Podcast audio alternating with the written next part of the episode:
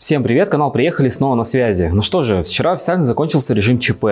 Многие ждали этой даты 11 мая. Казалось бы, вот наступит этот день и заживем как прежде. Но нет, по факту мы перешли к самой тяжелой фазе, когда вместе с режимом ЧП закончились соцвыплаты, то есть те самые 42 500 тенге. Также вместе с режимом ЧП закончились форс-мажорные обстоятельства, на которые хотя бы в теории можно было сослаться в критические моменты. Карантин при этом никто не отменял, а значит выйти на работу получится далеко не у всех. Да и те, кому разрешат, 10 раз подумают, прежде чем это сделать. И в этом выпуске я объясню почему. В чем был глобальный смысл режима ЧП и карантина, и были ли у нас другие варианты, кроме как загонять людей в дома и расставлять везде блокпосты?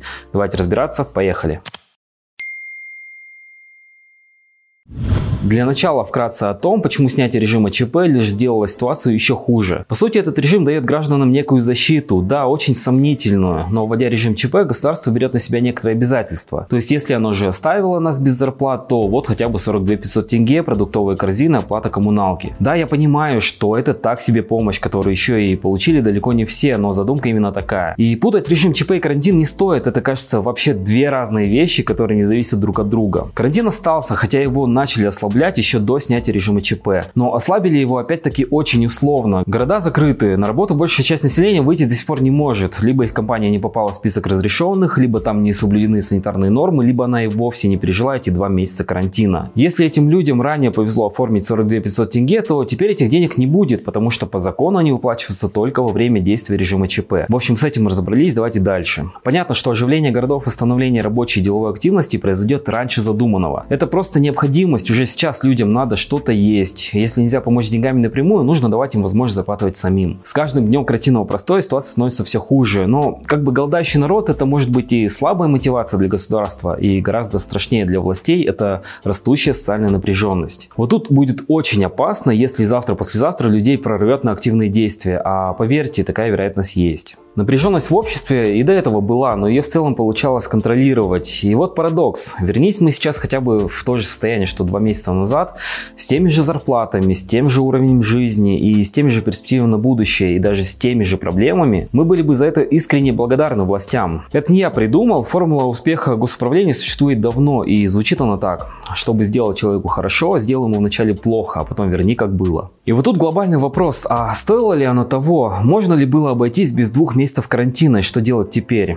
Ну, сначала о том, был ли карантин полезен. Если судить по цифрам, да, некоторую эффективность он показал. У нас в стране 5000 зараженных, 32 смерти. И это реально очень мало. А что, если бы карантина не было? Тут снова обращаю внимание на Беларусь, ту страну, которой восхищаются сейчас многие, потому что там жесткие ограничения не вводились. Ну так, настороженно восхищаются, еще непонятно, к чему придет этот эксперимент. Так вот, в Беларуси сейчас почти 24 000 зараженных и 135 смертей. А население там 9 миллионов человек, то есть в 2 раза меньше, чем у нас. Поэтому, чтобы прочитать подобный сценарий у нас, то нужно все умножать на 2. И получаем, что если бы мы не вводили карантин, то было бы у нас в районе 50 000 зараженных, то есть 10 раз больше, чем сейчас, и 270 смертей, то есть 8 раз больше. Вот так на цифрах вроде бы карантин — это хорошо, но нужно сравнивать последствия, потому что сейчас задним числом особого смысла разбираться в этом нет. А пришли мы к тому, что вся эта история с режимом ЧП и карантином потеряла смысл. Мы, да и не только мы, а многие соседние страны начали ослаблять карантин, едва выйдя на пик заражения. То есть жестко контролировали ситуацию,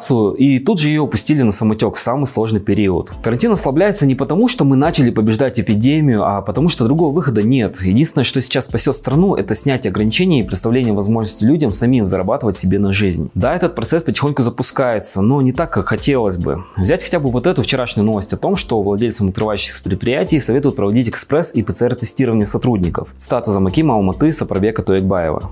Мы уверены, что это в интересах предприятий. При выявлении заражений весь бизнес, весь объект закроется. С завтрашнего дня мы будем все основные объекты выборочно проверять. При выявлении нарушений будем принимать соответствующие меры. Поэтому это ответственность бизнеса. Ладно, фиг с ним, что ПЦР-тесты стоят до 20 000 тенге, и проводить их есть смысл только регулярно, то есть раз в неделю.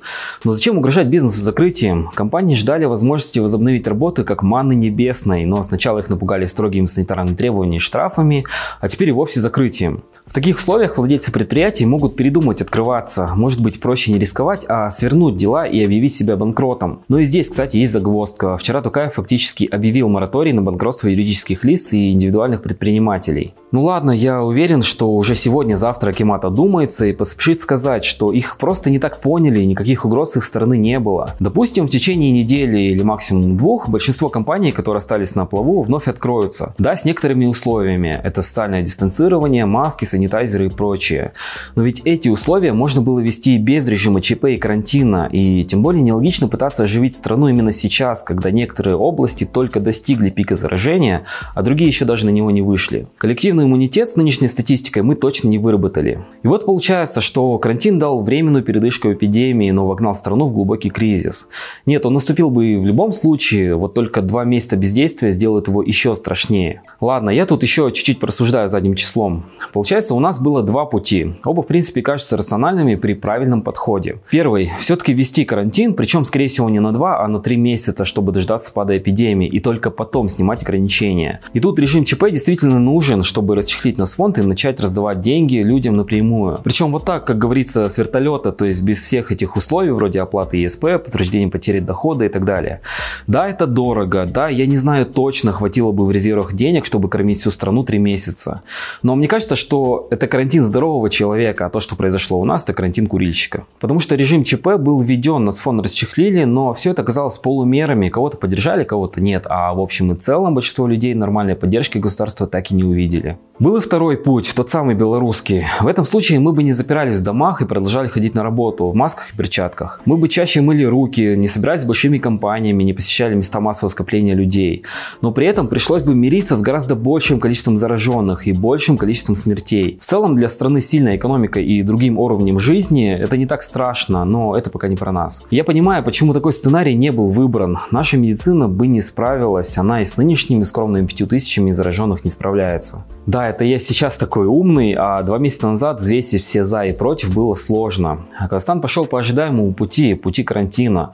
Ну, то есть, как и большинство стран мира. Но карантин карантину рознь. Да, нет ни одной страны, которая не сталкивалась бы с проблемами, для которой не был бы головной болью вопрос, чем кормить народ, запертый в своих домах. Но у нас получилось прямо максимально косячно. И с соцвыплатами, и со сдерживанием цен на продукты, и с дистанционным обучением. Да, по сути, нет ни одной сферы, которая бы не испытала проблем. Причем довольно глубых и созданных не суровыми реалиями, а руками чиновников. Ну ладно уже, смысла вновь и вновь вспоминать прошлые косяки сейчас нет. Как я уже говорил, мне видится только один сценарий.